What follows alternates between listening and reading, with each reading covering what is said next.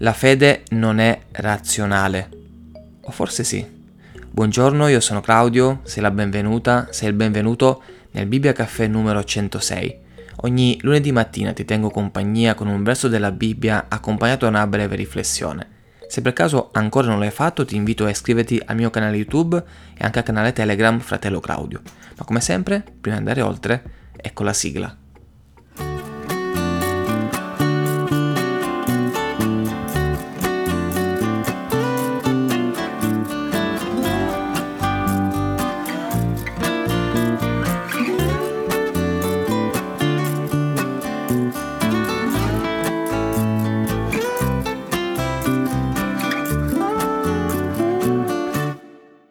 Se mi segui su Instagram, il tema di questa mattina non ti sarà nuovo. Infatti l'altro giorno ho condiviso una storia dove parlavo di una preghiera che ho fatto di mattina, dove chiedevo, Signore, aiutami a essere razionale e non agire, non scegliere, non decidere di fare qualcosa soltanto per l'impulso del momento. E per impulso intendo dire muoversi per sensazioni quante volte nella mia esperienza di fede, conosco il Signore dal 2005, ho sentito dire sento da parte di Dio di fare così, sento da parte di Dio che è questa la cosa giusta da fare, o peggio ancora, sento da parte di Dio che tu devi fare in questa maniera. Sensazioni, ma Dio non si muove sulle sensazioni. La fede è certezza e dimostrazione, che è ben altra cosa. E quindi se la fede è certezza e dimostrazione, credo di averlo già detto in qualche altro Bibbia Caffè, ma non so perché, lo sto ripetendo di nuovo, forse è necessario che questo concetto venga impresso nel nostro cuore. Ma se la fede è certezza e dimostrazione, allora ha a che fare con la razionalità, con il calcolare quello che è possibile fare o non è possibile fare nella mia vita spirituale. Ed è Gesù stesso che, facendo un esempio a proposito del prezzo del discepolato, cioè su quanto costi seguirlo, lui fa un esempio molto interessante e voglio leggerlo insieme a te. Chi di voi, infatti, volendo costruire una torre, non si siede prima a calcolare la spesa per vedere se ha abbastanza per poterla finire? Perché non succeda che quando ne abbia posto le fondamenta e non la possa finire, tutti quelli che la vedranno cominciano a beffarsi di lui dicendo quest'uomo ha cominciato a costruire e non ha potuto terminare.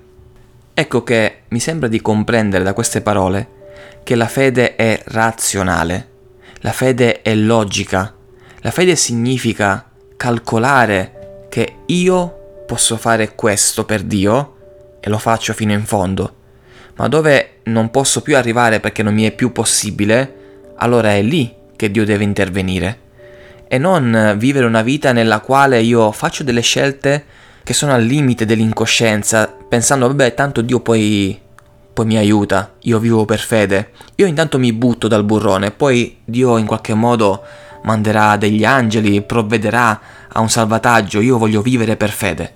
Non è questo il vivere per fede.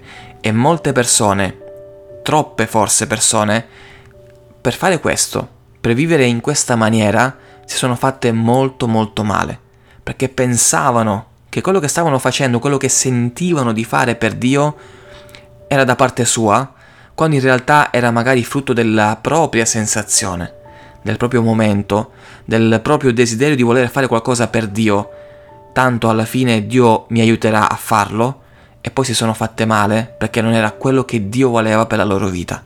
E tuttora ancora ne piangono le conseguenze, tuttora magari si sono raffreddati, si sono allontanati da Dio e il loro cuore è tiepido, se non addirittura oramai ghiacciato. E siccome per quanto io non ti conosca, a parte pochissime persone, ma non conosco te, non conosco la tua vita, ma visto che sei qui ad ascoltare questo messaggio, ci tengo che tu viva una vita spirituale serena, tranquilla, che sia priva di rimorsi, priva di affaticamenti perché hai scelto di vivere così, sull'impulso del momento, di fare dei passi di fede che in realtà erano passi di incoscienza. Quello che ti voglio chiedere è fermati un attimo e fai una preghiera, che è la preghiera che ho fatto io e ti consiglio di fare. Signore, aiutami a essere razionale e a non vivere sotto l'impulso del momento, sotto la sensazione di fare qualcosa per te. Io voglio essere certo che tu mi stai chiamando a fare questa cosa.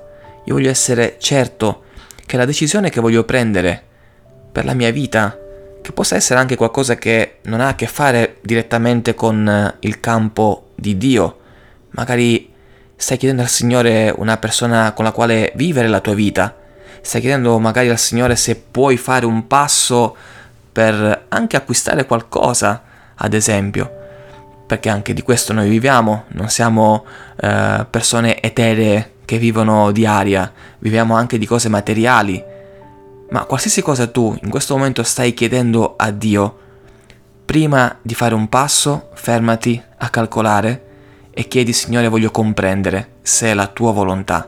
Perché ti assicuro una cosa, finché le cose vanno bene, finché c'è il sole, finché le situazioni sono positive, magari non si avverte se si è fatto un passo più lungo della gamba nell'ambito sia spirituale ma anche materiale.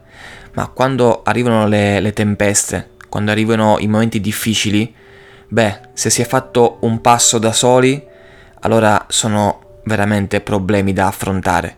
Ma se quel passo sei certo che è Dio che l'ha fatto insieme a te, allora Gesù sarà con te nella barca, Dio sarà con te in mezzo alla tempesta e affronterà insieme a te questo momento di tempesta. Io ho finito, ho concluso questo Bibbia Caffè, spero che ti sia stato utile. Come sempre, per qualsiasi cosa puoi tranquillamente commentare oppure anche mandarmi un messaggio diretto su Instagram, un messaggio privato, un direct, ecco, su Instagram Fratello Claudio. Dio ti benedica e alla prossima puntata.